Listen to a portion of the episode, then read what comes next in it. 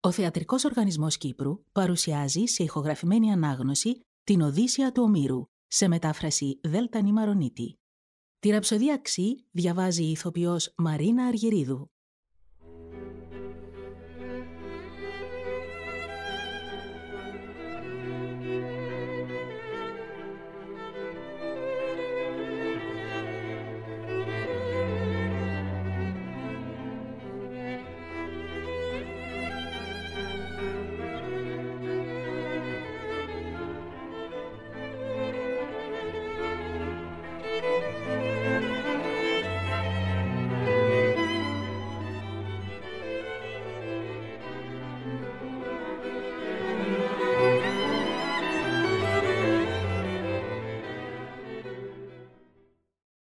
Οδυσσέος προς Εύμεον ομιλία. Κι αυτός, αφήνοντας πίσω του το λιμάνι, πήρε να νηφορίζει σε μονοπάτι απότομο, βαθιά στο δάσος προχωρώντας, γυρεύοντας την άκρη, όπως εξήγησε η Αθηνά, να βρει τον θείο χειροβοσκό, εκείνον που το βιός του φρόντιζε από τους άλλους δούλους πιο πολύ, όσους στη δούλεψή του είχε ο Οδυσσέας Ισόθεος. Και τον ευρήκε καθισμένο, στο υποστατικό μπροστά, όπου χτισμένος ψήλωνε ο αυλόγυρος, σε χώρο ξάγναντο, ωραίος περίβολος μεγάλος. Τον είχε χτίσει μόνος ο χειροβοσκός για χείρους, σαν έφυγε ο κύρις τους στα ξένα, απόμακρα και από τη βασίλισσα και από τον γέροντα Λαέρτη. Έκοψε τα λιθάρια και πάνω του στεφάνωσε χλωρά κλονάρια αγριαπηδιάς, απ' έξω μπήγοντας πολλά παλούκια στη σειρά, πυκνά, αφού πρώτα ξεφλούδισε το μαύρο της βαλανιδιάς. Έφτιαξε μέσα στην αυλή δώδεκα χειροστάσια, τόνα μετάλλο κολλητά για να κοιμούνται οι χείροι. Και ήσαν στο κάθε χειροστάσι μαντρισμένες πενήντα χαμοκύλιστες γουρούνες που γεννούσαν. Οι αρσενικοί πολύ λιγότεροι πλάγιαζαν έξω. Γιατί τους έτρωγαν θεόμορφοι μνηστήρες και δεν περίσσευαν πολύ. Έστελνε εκεί ο χειροβοσκός διαλέγοντας από τα θρεφτάρια μέρα τη μέρα και έναν χείρο, τον καλύτερο. Ξέμειναν έτσι οι 360. Σημά τους τέσσερα σκυλιά, θηρία σωστά, μέρα και νύχτα φύλακες ησύχαζαν. Τα είχε θρέψει ο καλός χειροβοσκός, ο πρώτος υπηρέτης. Την ώρα εκείνη τέριαζε στα πόδια του σαντάλια, κόβοντας σε λουρίδες δέρμα καλόχρωμο βοδιού.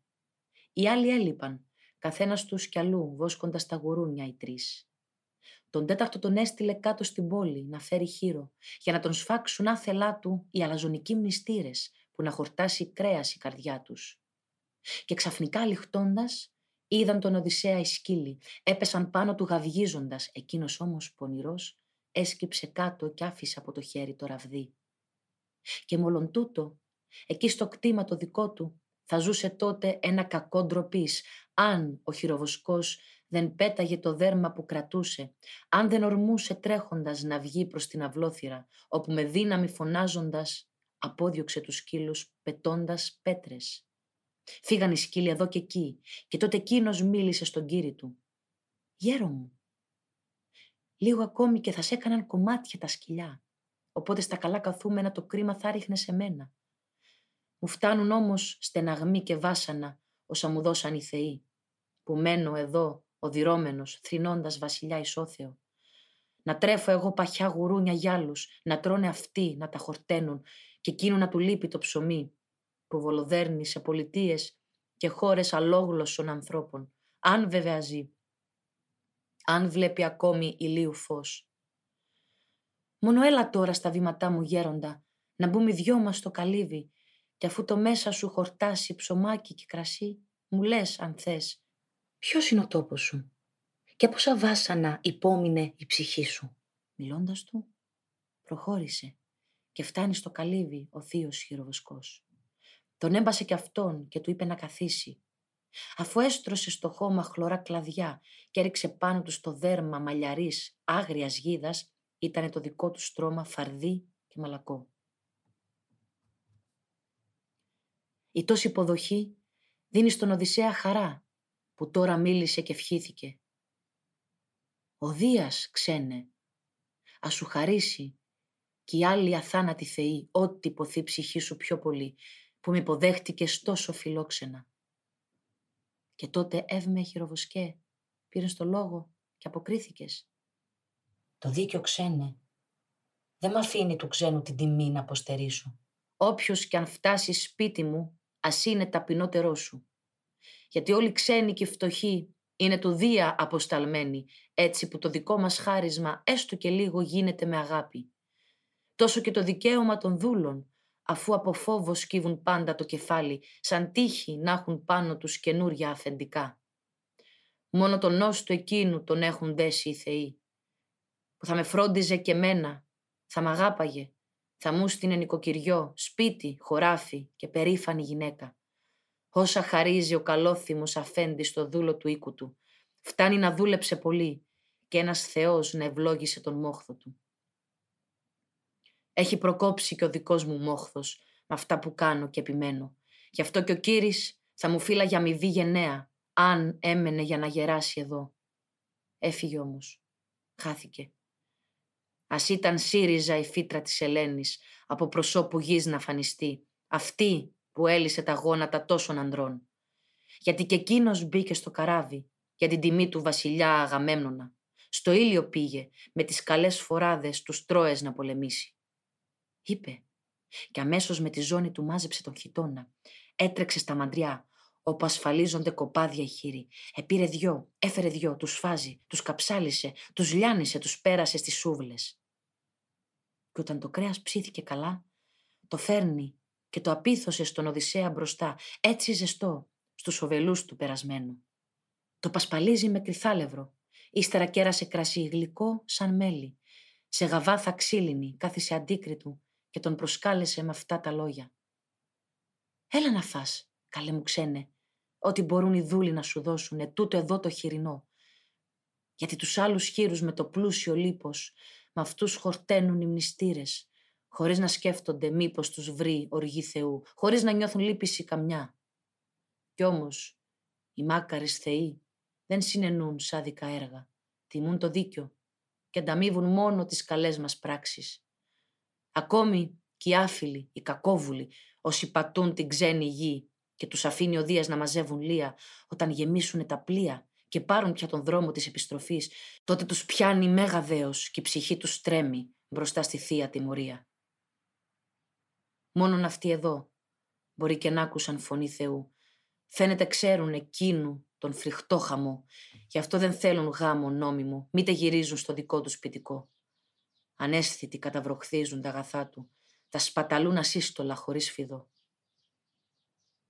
Όσες ημέρες και όσες νύχτες στέλνει ο Δίας, αυτοί δεν σφάζουνε ποτέ ένα σφαχτό ιδιό και το κρασί και εκείνο το ξαφρίζουν, με δίχως μέτρο ασωτεύουν. Ήσαν αλήθεια τα αγαθά του ατέλειωτα. Κανείς από τους μεγάλους άρχοντες δεν είχε τόσα. Μήτε στα απέναντι τα σκούρα χώματα, μήτε και πάνω στην Ιθάκη. Το βιός του ξεπερνούσε, ακόμη κι αν μαζί λογάριαζε πλούτη από άλλους είκοσι. Είμαι σε θέση να σου τα μετρήσω. Αντίκριση στεριά, δώδεκα πίμνες βόδια. Τόσα κοπάδια και με πρόβατα, τόσα με χείρους, τόσα με σκορπισμένες γίδες. Τα βόσκουν πέρα οι ξένοι ή και βοσκοί δικοί μας ντόπιοι. Αλλά και εδώ θα βρεις κοπάδια γίδες έντεκα, που βόσκουν σκόρπιες στην άλλη άκρη του νησιού και τις πιμένουν έμπειροι γιδοβοσκοί.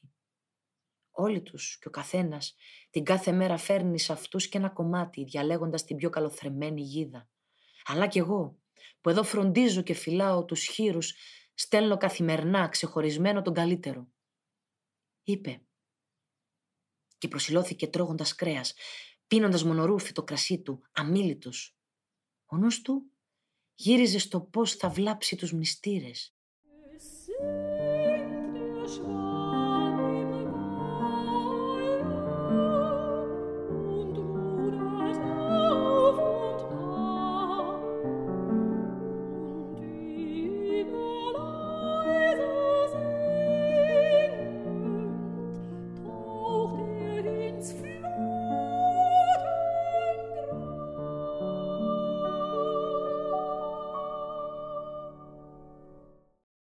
Όταν απόφαγε και πια στυλώθηκε με το φαΐ η ψυχή του, γέμισε και του πρόσφερε την κούπα, την ίδια που έπινε κι αυτός, ξέχυλη στο κρασί.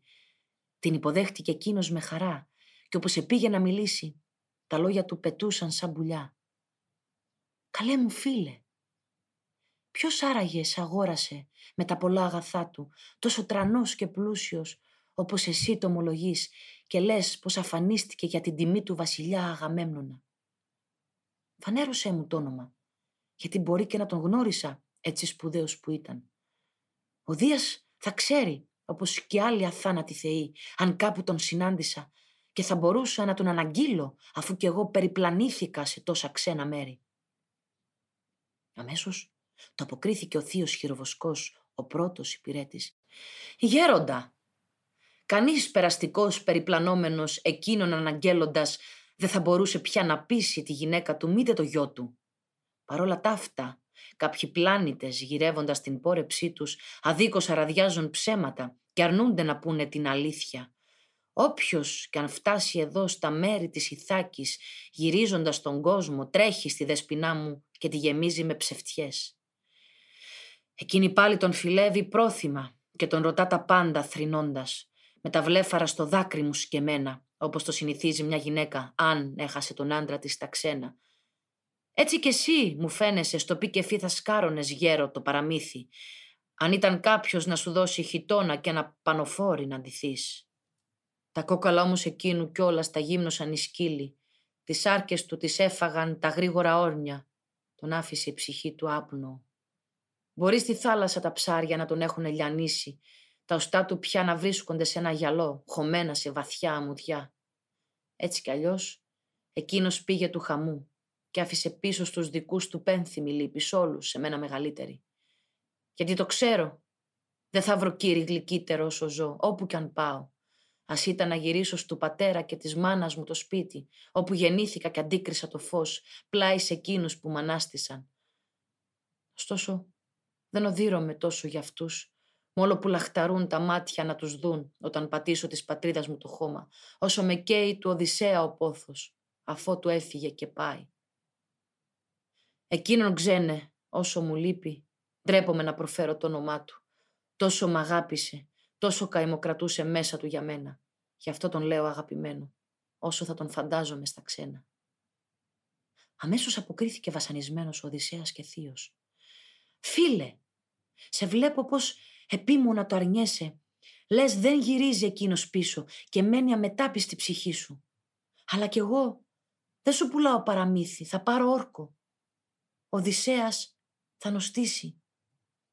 Τότε Ευαγγέλια χαράς θα περιμένω, μόλις εκείνος επιστρέψει σπίτι του. Ντύσε με με χιτόνα και ένα πανοφόρι, με ρούχα ωραία. Πρωτήτερα όμως, όσο κι αν είμαι στενεμένος στην ανάγκη, δεν θα δεχόμουν το παραμικρό. Γιατί το ομολογώ; Μου είναι μισητός όσο και οι πύλες του άδει, όποιος υποχωρεί στη φτώχεια του και κατεβάζει ψεύδι. Πρώτος μου μάρτης από τους θεούς ο Δίας, και τούτο το φιλόξενο τραπέζι, και εδώ που έφτασα η αιστεία του άψογο Οδυσσέα, όσα θα πω να ξέρεις θα συντελεστούν. Όσο γυρίζει ο χρόνος στον ίδιο κύκλο, λέω, θα νοστήσει. Θα βρεθεί ο Οδυσσέας εδώ. Στου φεγγαριού τη χάσει, ή μόλις πιάσει η νέα σελήνη θα μπει στο σπίτι του. Οπότε περιμένει εκδίκηση όποιον ετόλμησε να τιμάσει την νόμιμη γυναίκα του, τον έξοχο του γιο. Και τότε έβμε χειροβοσκέ, πήρε το λόγο και αποκρίθηκες. Γέροντα! Ευαγγέλια χαράς, εγώ δεν θα ανταμείψω. Μήτε το Οδυσσέα του μέλετε σπίτι του να γυρίσει. Ησύχασε λοιπόν και πίνε το κρασί σου. Αλλού ας γυρίσει η θύμησή μας. Αυτά παρακαλώ μην τα θυμίζεις. Γιατί βουρκώνει μέσα μου η ψυχή κάθε φορά που κάποιος μιλώντας για τον τίμιο κύρι μου τη μνήμη μου αφορμίζει. Λέω να αφήσουμε τους όρκους. Άμποντε να μας έλθει εδώ όπως τον θέλησα τον Οδυσσέα εγώ και η Πινελόπη, ο γέροντας Λαέφτης, ο τηλέμαχος, ωραίος την όψη σαν Θεός. Τώρα οδύρωμαι για το βλαστάρι του Οδυσσέα, τον αλυσμόνητο του γιο, για τον τηλέμαχο που ανάθρεψαν σάρο δαμό οι θεοί και έλεγα μέσα μου αυτός θα γίνει αντάξιος άντρας του πατέρα του, στο ανάστημα και στη θαυμάσια μορφή. Αλλά θαρώ Κάποιος αθάνατος, μπορεί και άνθρωπος θνητός, σάλεψε ξαφνικά τα ζυγισμένα φρένα του και πήρε δρόμο να μάθει νέα του πατέρα του. Πήγε στην Άγια Πύλο. Στο μεταξύ περήφανοι μνηστήρες του έστησαν καρτέρι, παραφυλάγοντας τον γυρισμό του. Θέλουν να λείψει η φύτρα του ισόθεου Αρκισίου, να σβήσει το όνομά του από την Ιθάκη. Ας τον αφήσουμε όμως και αυτόν στην τύχη του. Ίσως πιαστεί, ίσως γλιτώσει, αν ίσως στείνει ο γιος του κρόνου χέρι προστάτη πάνω του.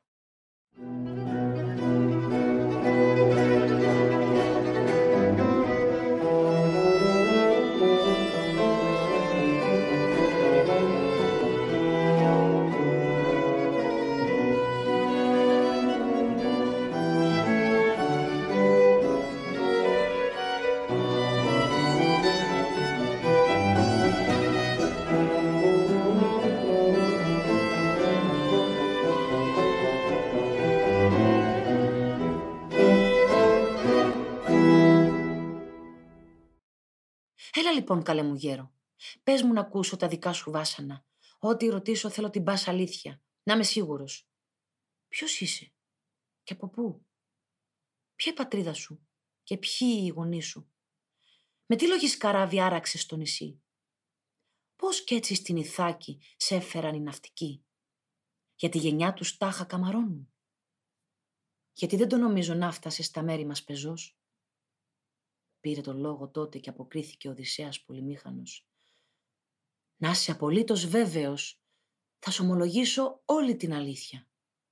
Αλλά κι αν είχαμε τον χρόνο με το μέρος μας, άφθονο φαγητό, γλυκό κρασί σε τούτο το καλύβι, αν μας υπηρετούσαν άλλοι κι οι δυο δίχως φροντίδες άλλες, το γλεντούσαμε, πάλι δεν θα ήταν εύκολο, ακόμη κι αν περνούσαμε ολόκληρη χρονιά μαζί, να λέω εγώ και εσύ να ακούς τα πάθη της ψυχής μου, όσα και πόσα επόμεινα με τον Θεόν το θέλημα. Λοιπόν από την Κρήτη την ευρύχωρη καφιέμαι πως κρατεί η γενιά μου. Πως είμαι γιος πατέρα πλούσιου. Πολλά και τα άλλα αγόρια που αναστήθηκαν στο αρχοντικό γνήσια, γεννημένα από την νόμιμη γυναίκα του. Εμένα μόνο η μάνα που με γέννησε ήταν αγοραστή, μια παλακίδα και μόλον τούτο με τιμούσε, όμοια κίσα με τους γνήσιους γιους του, ο Ιλακίδης Κάστορας, καμάρι μου που με έσπηρε. Γιατί στην Κρήτη ο κόσμος τον τιμούσε σαν Θεό. Όλοι τους τον μακάριζαν για τα αγαθά, τα πλούτη του, τα δοξασμένα του παιδιά. Αλλά μια μέρα οι μαύρες μοίρες του θανάτου ήλθαν και τον κατέβασαν στους δόμους του Άδη. Έβαλαν τότε κλήρο η γη του και περήφανοι μοιράστηκαν το βιός του μεταξύ τους. Σε μένα μόνο πρόσφεραν ελάχιστα και μόλις ένα σπιτικό. Και μολατάφτα πήρα γυναίκα από σόι πολύκληρο. Το άξισα. Δεν ήμουν παρακατιανός, μήτε δήλω στη μάχη. Τώρα μονάχα χάθηκαν τα πάντα. Κι όμως φαντάζομαι πως βλέποντας γυμνό καλάμι μπορείς να αναγνωρίσεις τον καρπό του, παρά τα τόσα πάθη που με έχουν πια τσακίσει. Θάρρος μου χάρισαν η Αθηνά και ο Άρης, στη μάχη να χαλνώ την τάξη των εχθρών. Και όποτε διάλεγα τους πιο γενναίους συντρόφους, καρτέρι για να στήσω. Το νου μου κλώθοντας τον όλεθρο των αντιπάλων, η θαραλέα ψυχή μου ποτέ της δεν φοβήθηκε το θάνατο. Πρώτος ορμούσα από τους πρώτους, με δόρια φάνιζα τον κάθε αντίμαχο που το βάζε στα πόδια. Τέτοιος πολεμιστής υπήρξα. Δεν αγαπούσα εγώ τη γη και τα χωράφια. Τα ωφέλη του σπιτιού δεν με τραβούσαν όπου προκόβουν τα καλά παιδιά. Με συγκινούσαν πάντα τα καράβια, το κουπί και ο πόλεμος, καλοξισμένα δώρα και βέλη, άγρια πράγματα που άλλοι τα τρέμουν και φοβούνται. Εμένα η αγάπη μου σε αυτά προσιλωμένη, θα και ένας Θεός τα είχε βάλει στην καρδιά μου και το καθένας βρίσκει απόλαυση σ' άλλα κι αλλού. Πριν καν πατήσουν πόδι, τον αχαιώνει γη στην τρία, εννιά φορές εγώ κυβέρνησα στρατό. Με πλοία γρήγορα, λες και πετούσαν, σαλοδαπούς ανθρώπους φτάσαμε, όπου και μάζευα κάθε φορά άφθονα λάφυρα. Ξεχώριζα, όσε ψυχή μου επιθυμούσε, αλλά μετά μου πέφτανε κι άλλα πολλά στον κλήρο. Έτσι ωφελήθηκε πολύ το σπίτι μου και οι Κρήτες δέχτηκαν να με φοβούνται, να με σέβονται. Αλλά όταν ο Πανόπτης Δίας φαντάστηκε τη μισητή εκείνη οδό που τόσα αγώνα γενναίων κατέλησε τότε και μένα με εξωθούσαν μαζί με το διάσημο Ιδωμενέα να κυβερνήσουμε καράβια τραβώντας για την τρία. Δεν σήκωνε άρνηση, γιατί βαριά μας έπεφτε του κόσμου η δυσφημία. Έτσι λοιπόν, εννέα χρόνια ολόκληρα δοθήκαμε στον πόλεμο των αχαιών γη. Κι όταν, πάνω στη δέκατη χρονιά, πατήσαμε το κάστρο του Πριάμου και με τα πλοία πήραμε τον δρόμο της επιστροφής, ένας θεός τους πέντε ανέμους σκόρπισε τους αργίους. Στον άμυρον εμένα ο Δίας πολύγνωμος γνωμάτευσε άλλο βαρικακό. Ένα μονάχα μήνα χάρηκα παιδιά, ομόκλινη γυναίκα και αγαθά. Μετά η ψυχή μου ξεσηκώθηκε. Θέλησα να αρμενήσω για την Αίγυπτο. Αρμάτωσα καράβια. Ξεχώρισα λαμπρούς συντρόφους. Ήσαν εννιά τα αρματωμένα πλοία και οι ναύτες μαζευτήκαν γρήγορα. Έξι μερόνυχτα οι τιμημένοι εταίροι μου έτρωγαν και έπιναν. Εγώ τους έστελνα σφάγια πολλά, θυσία να κάνουν στους θεούς, να έχουν όμως και αυτοί γεμάτο το τραπέζι τους. Έφεξε η μέρα η έβδομη, και αφήνοντας απλόχωρη την Κρήτη, πήραμε να αρμενίζουμε με πρίμο αγέρι που φυσούσε αδιάκοπα. Ωραία και εύκολα μας πήγαινε το βορειαδάκι. Λες, μας κατέβαζε το ρεύμα μόνο του. Ζημιά δεν έπαθε κανένα μου καράβι. Όλοι γεροί, με δίχως βλάβη. Είμαστε καθισμένοι. Α κυβερνούσε ο άνεμος και ο κάθε καπετάνιος στο τιμόνι. Σε πέντε μόλις μέρες φτάσαμε στις Αιγύπτου τα ωραία νερά και εκεί στον ήλο ποταμό είπα να ράξουνε τα αμφίκυρτά μας πλοία, όπου και δίνω εντολή στους τιμημένους μου συντρόφους αυτού να μείνουν πλάι στα πλοία, να έχουν στάρμενα το νου τους. Ακόμη τους παράγγειλα σκοπός να βάλουν ένα γύρο στις κοπιές. Εκείνοι ωστόσο έχασαν το νου τους, ενέδωσαν στο θράσος τους και πήραν να πατούν των Αιγυπτίων τους περίκαλους αγρούς, να σέρνουν γυναίκες και παιδιά, τους άντρες να σκοτώνουν. Ανέβηκε όμως γρήγορα στην πόλη ταραχή, οπότε εκείνοι, τη φωνή ακούγοντας, μόλις ξημέρωσε η αυγή κατέφθασαν. Άξαφνα, γέμισε ο κάμπος όλος με πεζούς, υπείς και άστραψε ο τόπος από χάλκινα όπλα, Τότε και ο Δίας Κεράβνιος φύτεψε στους συντρόφους μου φόβο δειλό, που πια κανείς δεν τόλμησε να κρατηθεί αντιμέτωπος. Από παντού τους κύκλωσε όλους ο τρόμος του κακού. Τότε πολλούς ανάμεσά μας έσφαξαν τα χάλκινα τους ξύφη. Άλλους τους πήραν ζωντανούς, να τους δουλεύουν σκλάβοι. Όσο για μένα, μέσα μου έβαλε μια άλλη σκέψη ο Δίας. Όμως καλύτερα να ήμουν σκοτωμένος, ο θάνατος να με έβρισκε κάτω στην Αίγυπτο, γιατί καραδοκούσε το μελούμενο κακό. Γύμνωσα αμέσως το κεφάλι μου από το καλοδεμένο κράνος. Έριξα το σκουτάρι από τους ώμους. Το δόρι μου άφησα να πέσει από το χέρι. Άοπλος στάθηκα στάλογα εμπρός του Βασιλιά. Έσκυψα και του φίλησα τα γόνατα. Και εκείνος με λυπήθηκε. Αποφασίζει να με σώσει. Με τράβηξε πάνω στο αμάξι του, στο δάκρυ μου σκεμμένον. Στο μεταξύ, εφορμούσαν πάμπολοι με φράξινα κοντάρια πάνω μου, άγρια χολωμένοι θέλησαν να με σκοτώσουν. Εκείνος όμως με προστάτεψε. Σεβάστηκε τον ξένιο Δία, που θυμωμένος αποστρέφεται τα αφιλόξενα έργα.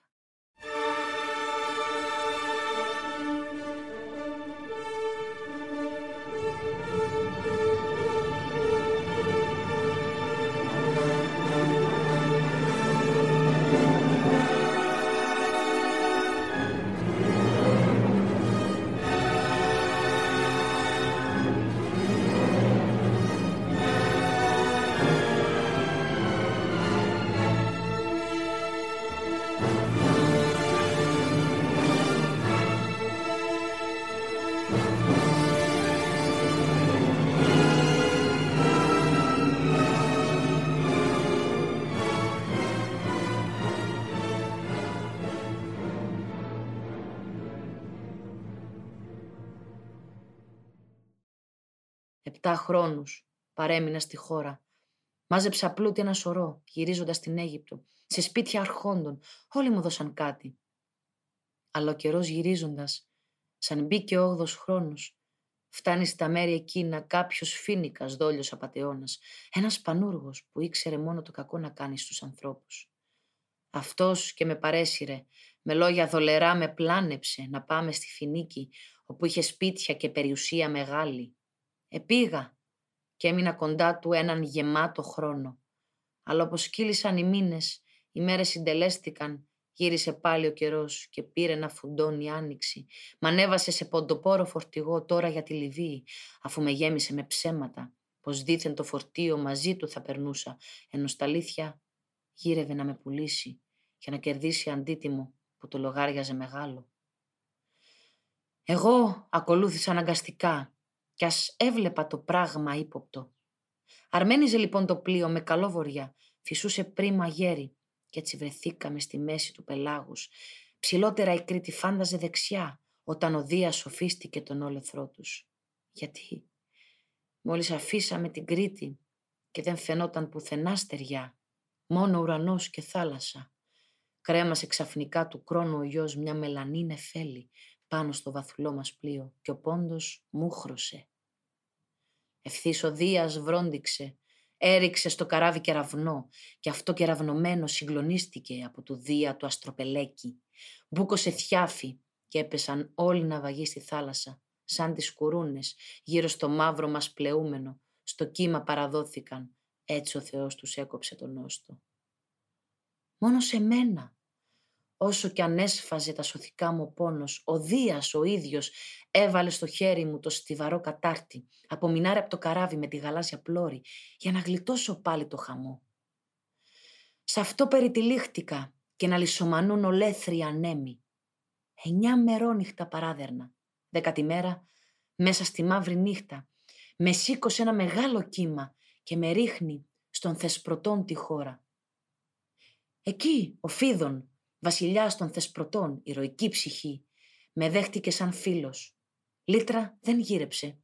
Ο γιος του ήλθε και με βρήκε δαμασμένο από τον γκάματο και από την παγωνιά. Αυτός με πήρε από το χέρι να με φέρει σπίτι του. Με πήγε ο ίδιος στο παλάτι του πατέρα του, όπου μου φόρεσε και ρούχα, χλαμίδα και χιτόνα. Εκεί λοιπόν και για τον Οδυσσέα άκουσα να μιλούν. Τον είχε λέει με την αγάπη του φιλοξενής ο βασιλιάς, καθώς γυρνούσε πίσω στην πατρίδα. Ο Φίδων μου έδειξε κι όλα τα μαζεμένα πλούτη του Οδυσσέα, χαλκό, μαλάματα και σίδηρο σφυρίλατο. Τόσα αγαθά που θα φτάναν να θρέψουν δέκα γενιές, σκευή πολύτιμα έβλεπες να στέκουν στο βασιλικό παλάτι. Για εκείνον είπε ο βασιλιάς πως είχε πάει προς ώρα στη Δοδόνη να ακούσει του δυος απόφαση από την αψηλή και φουντωμένη δρύ πως θα μπορούσε να νοστήσει στα καρπερά χώματα της Ιθάκης μετά από τόσα χρόνια ξενιτιάς στα φανερά ή μήπως στα κρυφά. Και ο βασιλιάς την ώρα της ποντής του στο παλάτι ορκίστηκε σε μένα πως είχαν κιόλας ρίξει το καράβι στα ριχά. Πως τον περίμεναν οι ναυτικοί πανέτοιμοι για να τον συντροφέψουν στην πατρική του γη. Εμένα ο Φίδων δέχτηκε να με ξεπροβοδήσει πιο νωρίς. Κάποιο περαστικό καράβι με ναύτες θεσπρωτού πήγαινε στο το δουλίχιο. Αυτούς λοιπόν τους πρόσταξε να με οδηγήσουν ασφαλώς στο βασιλέα άκαστο. Εκείνον όμως το μυαλό γλυκάθηκε μάλλον ιδέα, κάκιστη σε μένα, για να βρεθώ σε συμφορά πικρότερη. Όταν το ποντοπόρο πλοίο ξανύχτηκε πολύ μακριά από τη στεριά, αμέσως μηχανεύτηκαν τη μέρα της κλαδιάς μου. Μου πέταξαν τα ρούχα, χλαμίδα και χιτόνα, ρίχνοντας πάνω μου κουρέλια και ένα πουκάμισο σχισμένο, άθλιο, αυτά που βλέπουν τώρα τα δικά σου μάτια. Σαν πήρε να βραδιάζει και έφταναν πια στα ξάγναντα χωράφια της Ιθάκης, μέδεσαν χειροπόδαρα μέσα στο καλοκούβερτο καράβι, με ένα χοντρό σχοινί στριμμένο. Στα γρήγορα κι αυτοί πηδούν στο περιγιάλι της θαλάσσης να φάν το δείπνο τους. Αλλά οι θεοί βάζουν το χέρι τους και εύκολα μέλησαν από τα δεσμά μου. Τότε κι εγώ τυλίγω το κεφάλι μου σταράκι, πιάνομαι στο καλοξισμένο διάκι και με το στήθος γλίστρισα στη θάλασσα. Ευθύς κάνω κουπιά τα δυο μου χέρια κολυμπώντας και όσο μπορούσα γρηγορότερα βγήκα παρέξω, απόμακρα πολύ από εκείνους. Ανέβηκα μετά τη λαγκαδιά, σε ένα λουλουδισμένο σίδεντρο, κούρνιασα ακίνητος. Αυτοί πήγαινο έρχονταν όλο φωνή και σύγχυση. Άλλο όταν πια τους φάνηκε κουτό να συνεχίσουν το ψάξιμο, γύρισαν πάλι στο βαθουλό καράβι και έφυγαν. Εμένα με έκρυψαν με δίχως κόπο οι θεοί. Εκείνοι οδηγώντας με έφεραν σε τούτο το μαντρί ενός ανθρώπου γνωστικού. Το είχε η μοίρα μου να ζήσω ακόμη.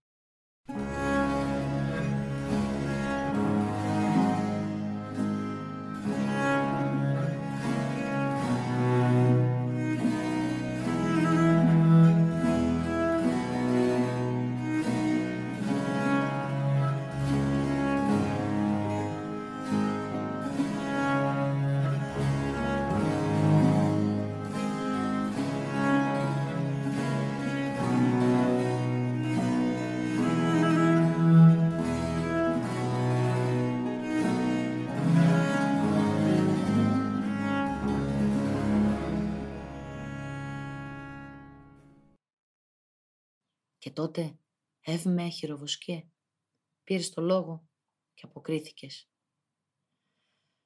Φτωχέ μου ξένε, με συγκίνησες και αναστατώθηκε η ψυχή μου.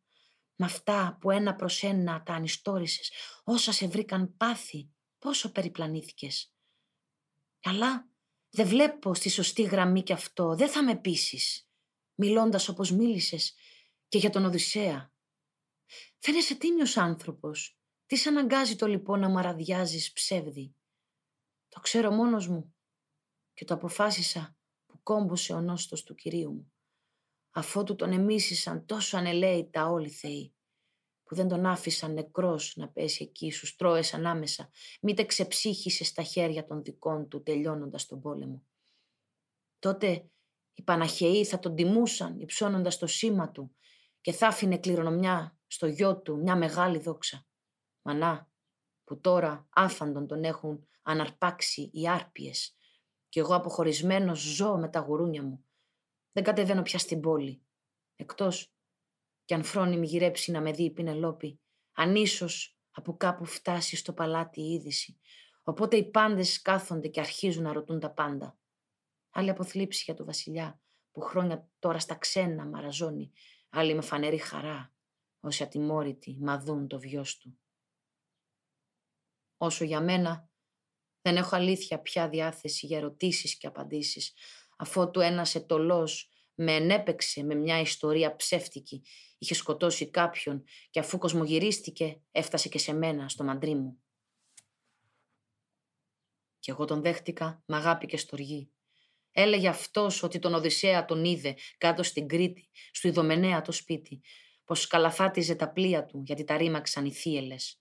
Επέμενε πως όπου να είναι φτάνει μέσα στο καλοκαίρι, το αργότερο φθινόπορο, πως φέρνει πίσω του πολλά αγαθά και τους ισόθεους συντρόφους. Γι' αυτό, γεροπολίπαθε, που ένας θεός έφερε στο μαντρί μου, μη θες κι εσύ να με καλοκαρδίσεις, να με μαγέψεις με τα ψέματά σου. Με τέτοιο φέρσιμο, εγώ δεν πρόκειται να σε αγαπήσω και να σε σεβαστώ. Τον ξένιο Δία σέβομαι και φοβάμαι και σένα σε λυπάμαι. Πήρε το λόγο και αποκρίθηκε ο Οδυσσέας εύστροφος. «Ω, τι αμετάπιστη καρδιά κρύβει στο στήθος σου, που μήτε με τον όρκο μου δεν μπόρεσα τη γνώμη σου να αλλάξω, να σε μεταπίσω. Μα τώρα πια σε προκαλώ να κλείσουμε μια συμφωνία μεταξύ μας, με μάρτυρες και για τους δυο τους Ολυμπίους θεούς. Αν θα νοστήσει ο κύρις σου και μπει σε αυτό το σπίτι, με ντύνεις με καινούρια ρούχα, χλαμίδα και χιτόνα και ακόμη αναλαμβάνεις να με ξεπροβοδήσεις στο δουλίχιο που το έχω μέσα στην ψυχή μου. Αν παρατάφτα δεν γυρίσει ο κύριός σου και ας το ισχυρίζομαι εγώ, βάλε τότε τους δούλους σου να με γκρεμοτσακίσουν από μεγάλο βράχο για να φοβάται του λοιπού κάθε ζητιάνος να ψευδολογεί. Αντιμιλώντας του όμως, είπε ο θείος χειροβοσκός, «Ξένε, μα την αλήθεια θα κέρδιζα όνομα καλό και φήμη ενάρετη στο γύρο κόσμο, τόσο για το παρόν όσο και για το μέλλον. Αν, αφού σε δέχτηκα φιλόξενα σε τούτο το μαντρί, την άλλη ώρα θα σε σκότωνα, κόβοντας τη γλυκιά ζωή σου, με τι καρδιά θα προσευχόμουν μετάς στον κρόνιο Δία; Αλλά καιρός τώρα για δείπνο. Λέω όπου να είναι θα φανούν μέσα και οι συντρόφοι μου, να ετοιμαστούμε στο καλύβι για πλούσιο βραδινό. Όσο εκείνοι συναλλάσσονταν με τέτοια λόγια, έφτασαν οι χειροβοσκοί, τους χείρους οδηγώντας που τους μάντρωσαν να κοιμηθούν και όπως οι χείροι συναυλίζονταν, σηκώθηκαν ατέλειωτα γριλίσματα.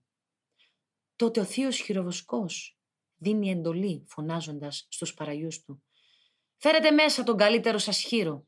Σκοπεύω να τον σφάξω προς τιμή του ξένου που εδώ μας ήλθε από μακριά. Μαζί του θα έχουμε όφελος κι εμείς, που τόσα βάσανα σηκώνουμε με αυτά τα ζωντανά τα σπρόδοντα, αλλά τον μόχθο μας τον κατατρώγουν άλλοι και μάλιστα τιμόρυτοι. Είπε και ευθύς με το χαλκό, το ανελαίητο τσεκούρι του έσχισε ξύλα και οι παραγοί του φέρνουν μέσα πεντάχρονο τετράπαχο γουρούνι που τόστησαν στη σχάρα. Εκείνος όμως δεν λησμόνισε το χρέος του στους αθανάτους, ήταν η φύση του αγαθή. Το πρώτο που έκανε, έκοψε τρίχες από την κεφαλή του ασπροδόντι χείρου Της έριξε στη φλόγα και σε όλους τους θεούς ευχήθηκε, του συνετού Οδυσσέα τον Νόστο, σπίτι του να γυρίσει. Μετά Κατέβασε με ορμή τη δρύη νησχίζα. Την είχε ξεχωρίσει από τα κομμένα ξύλα και με το χτύπημα παρέλυσε ο χείρος και ξεψύχησε. Τότε πήραν οι άλλοι να τον σφάζουν, ξεχώριζαν τα μέλη του για να τον ψήσουν. Στο μεταξύ ο χειροβοσκός κομμάτια ομά από κάθε μέλος τα τύλιξε σε πλούσιο ξύγκι, τα πασπαλίζει με ψηλό κρυθάλευρο και τα αποθέτει στη φωτιά. Τα υπόλοιπα τα λιάνισαν, τα πέρασαν στις σούβλες, τα άφησαν να ψηθούν καλά, μετά τα τράβηξαν και όλα μαζί τα κούμπησαν στα κρεατόξυλα. Όρθιος τότε ανέλαβε ο χειροβοσκός στη μοιρασιά. Αυτός τα πρέποντα τα γνώριζε καλά. Χώρισε όλο το ψημένο κρέας σε επτά μερίδες. Την πρώτη την ξεχώρισε και προσευχήθηκε στις νύμφες και στο γιο της Μέας, στον Ερμή, ενώ τις άλλες τις εμοίρασε στους άλλους. Αλλά τον Οδυσσέα τον τίμησε με σπάλα από τη σπονδυλωτή ράχη του ασπροδόντη χείρου και φράνθηκε η ψυχή του κήρυτου. Αμέσως τον προσφώνησε ο Οδυσσέας μιλώντας, εύστροφος και έξυπνος. «Εύμε, ήθε ο Δίας Πατέρας να σου δείξει τόση αγάπη όσοι και εσύ σε εμένα, αφού στο χάλι αυτό με τα αγαθά σου με τιμάς. Και τότε, εύμε χειροβοσκέ, πήρες το λόγο και αποκρίθηκες. Τρώγε ξένε παράξενε, απολαμβάνοντας το φαγητό που έχεις μπροστά σου. Και όσο για το Θεό, το ένα δίνει, το άλλο αφήνει κατά τη θέλησή του αφού μπορεί τα πάντα. Τέλειωσε και τις απαρχές του ζώου θυσίαζε στους αιωνίους θεούς, σταλάζοντας κόκκινο σαν τη φλόγα το κρασί. Ύστερα την κούπα δίνει στα χέρια του πολιορκητή Οδυσσέα. Τέλος πήρε και αυτό στη θέση του. Ψωμί τους μοίραζε ο Μεσάβλιος. Τον είχε μόνος του αποκτήσει ο χειροβοσκός, όταν ο κύρις του έφυγε στα ξένα, Χώρη από τη δέσποινα του και από τον γέροντα Λαέρτη, με χρήματα δικά του τον αγόρασε από τους σταθείους. Και ευθύς τα χέρια τους απλώνουν στο έτοιμο τραπέζι, όταν εκόρεσαν την όρεξή τους με το φαΐ και το πιωτό, σήκωσε ο Μεσάβλιος αμέσως τα αποφάγια και εκείνοι κίνησαν να κοιμηθούν χορτάτε από ψωμί και κρέας.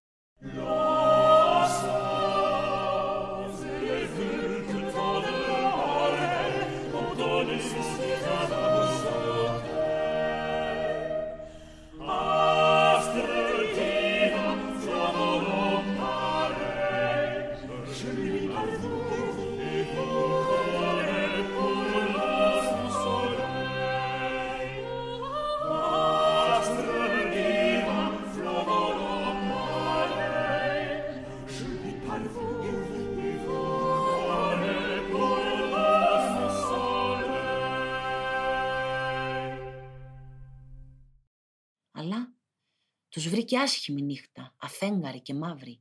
Ο Δίας έβρεχε ολονύχτιος. Φυσούσε δυνατά ο υγρός πουνέντες. Τότε ο Οδυσσέας τους μίλησε. Θέλοντας τον χειροβοσκό να δοκιμάσει αν ίσως, βγάζοντας την κάπα του, θα του τη δώσει. Μετά από τόση περιποίηση ή θα συστήσει να το κάνει κάποιος παραγιός. Όπως κάτω από τις τρία στο κάστρο, όταν καρτέρι πήγαμε να στήσουμε με αρχηγούς τον Οδυσσέα, τον Μενέλαο, τον γιο του Ατρέα και μένα τρίτον μεταξύ τους οδηγό, ήμουν επιλογή δική τους. Φτάναμε πια κοντά στην πόλη με το ψηλό της κάστρο και όπως βρεθήκαμε πλάι σε πυκνά χαμόδεντρα, σε βάλτο με καλάμια, ζαρώσαμε συνάρματι να κοιμηθούμε. Αλλά μέσα στη μαύρη παγωμένη νύχτα σηκώνεται βοριάς Κρύο το χιόνι, σαν την πάχνη, πέφτει πάνω μας, γινόταν κρίσταλο γύρω από τις ασπίδες μας. Τότε λοιπόν, οι άλλοι μαζί τους είχαν όλοι κάπες και χιτώνες και ατάραχοι κοιμώντουσαν, η πλάτη σκεπασμένη με το σάκος. Μόνον εγώ είχα την κάπα μου πρωτήτερα αφήσει στους συντρόφους, χωρίς να το σκεφτώ ανόητος, γιατί φαντάστηκα πως παρά τα αυτά δεν θα κινδύνευα να ξεπαγιάσω πίσω γυρίζοντας μόνο με την ασπίδα μου, ζωσμένος στο λαμπρό χιτόνα μου. Αλλά, καθώς η νύχτα προχωρούσε και όπως είχαν περάσει ώρα τα μεσάνυχτα, τρεμόσβηναν τα αστέρια. Τον Οδυσσέα εγώ, που πλάγιαζε στο πλάι μου, τον έσπρωξα με τον αγώνα και αυτός πετάχτηκε και αμέσως μ' άκουσε. «Λαερτιάδη, διογέννητε, ω, πολυμήχανο Οδυσσέα, δεν το πιστεύω πως θα μείνω με τους ζωντανούς, η παγωνιά θα με εξοντώσει γιατί δεν έχω κάπα. Κάποιος δαίμονας με γέλασε να μείνω μόνο με πουκάμισο. Δεν βλέπω τρόπο σωτηρίας πια. Έτσι του μίλησα. Και ο νους του δούλεψε. Έπιασε αμέσως την ιδέα. Όπως συνήθιζε πάντοτε να βουλεύεται και να αγωνίζεται, οπότε χαμηλόφωνα μιλώντας είπε «Τώρα σιωπή, να μη σ' ακούσει άλλος κανείς από τους αχαιούς». Μετά, ακουμπώντας τον αγκώνα το κεφάλι του φωνάζει «Ακούστε φίλοι, στον ύπνο μου ήλθε όνειρο θεϊκό, σαν πως πολύ μακριά βρεθήκαμε από τα πλοία. Κάποιος λοιπόν να τρέξει να το πει στον Αγαμέμνονα, στο γιο του Ατρέα, τον Στρατιλάτη, να ξεσηκώσει κι άλλους από τα καράβια για να μας συντρέξουν. Δεν πρόφτασε να πει τον λόγο του και ευθύ ο Θώας πετάχτηκε ο γιος του Ανδρέμονα, που ρίχνοντας την πορφυρή του κάπα κινήθηκε σαν αστραπή τρέχοντας τα καράβια. Οπότε εγώ, στο ρούχο του ντυμένος, κοιμόμουν ευχαριστημένος, ώσπου να φέξει η αυγή χρυσόθρονη. Αν ήμουν τώρα νιός, αν είχα αξόδευτη τη δύναμη μου ακόμη, ίσως και κάποιος το μαντρί χειροβοσκός να μου δίνε την κάπα του. Από αγάπη αλλά και σέβας, συνάμα και τα δυο, σε κάποιον άνθρωπο που πράγματι το αξίζει. Αλλά με τα κουρέλια αυτά τώρα δεν λογαριάζομαι. Και τότε έβμε, χειροβοσκέ, πήρες το λόγο και αποκρίθηκες. Άψογη η παραβολή σου γέροντα. Και στη διήγησή σου τίποτε επιλήψιμο και ανώφελο δεν είπες. Γι' αυτό δεν θα σου λείψει τίποτε, ρούχο ή και οτιδήποτε όσα ταιριάζει να δεχτεί ταλέπορος οικέτης μας. Αυτά προς το παρόν. Αλλά από αύριο σαν φέξει θα πρέπει πάλι να αρκεστείς σταράκι σου. Εδώ πάντως δεν έχουμε παραπανίσιες κάπες και χιτώνες για να τα αλλάζουμε ο ένας με τον άλλον μια χλένη μόνο πέφτει στον καθένα μας. Αλλά όταν φτάσει κάποτε του Οδυσσέα ο ακριβώς του γιος, αυτός και κάπα θα σου δώσει να φορέσεις και χιτώνα και ακόμη θα σε στείλει όπου τραβάει ψυχή και όρεξή σου. Μιλώντας όπως μίλησε, πάνω πετάχτηκε. Έστρωσε στη φωτιά κοντά προβιές απανοτές, γυδίσχες, προβατίσχες. Και εκεί ο Οδυσσέας, πλαγιάζοντας, τον σκέπασε με κάπα μεγάλη και χοντρή. Την είχε διαθέσιμη να τη φορεί, όποτε πλάκωνε ασήκωτη βαρχημονιά. Έτσι λοιπόν και εκεί ο Οδυσσέας κοιμήθηκε. Στο πλάι του κοιμώντουσαν οι άλλοι νιούτσι και βοσκοί. Μόνο ο χειροβοσκός δεν θέλησε κοντά τους να πλαγιάσει, να κοιμηθεί, χώρια από τους χείρους του. Γι' αυτό ετοιμάστηκε να βγει παρέξω. Ένιωσε μέσα του Οδυσσέας χαρά που έδειξε εκείνος τόση φροντίδα για το βιός του και στον λογάριαζε μακριά. Πέρασε τότε ο εύμεος, το κοφτερό σπαθί στους στιβαρούς του ώμους, τυλίχτηκε την κάπα του χοντρή για ανεμοφύλαξη. Πήρε και μια προβιά καλοθρεμένης και μεγάλης γίδας. Στο χέρι του έπιασε το μητερό κοντάρι να τον φυλάει από σκυλιά και κλέφτες και προχωρώντας πήγε να πλαγιάσει όπου ησύχαζαν και χείρι του μετά σπραδόντια κάτω από βράχο θολωτό από τον βοριά απάνεμα.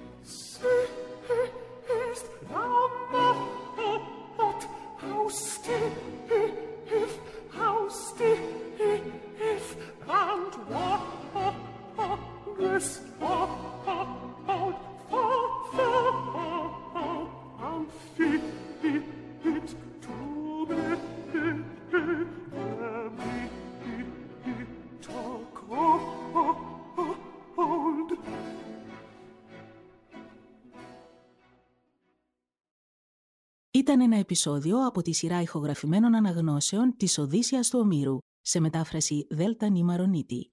Ακούσατε τη ραψοδία Ξή με την ηθοποιό Μαρίνα Αργυρίδου. Μουσική επιμέλεια Μαριάννα Γαλίδη. Μια παραγωγή podcast του Θεατρικού Οργανισμού Κύπρου.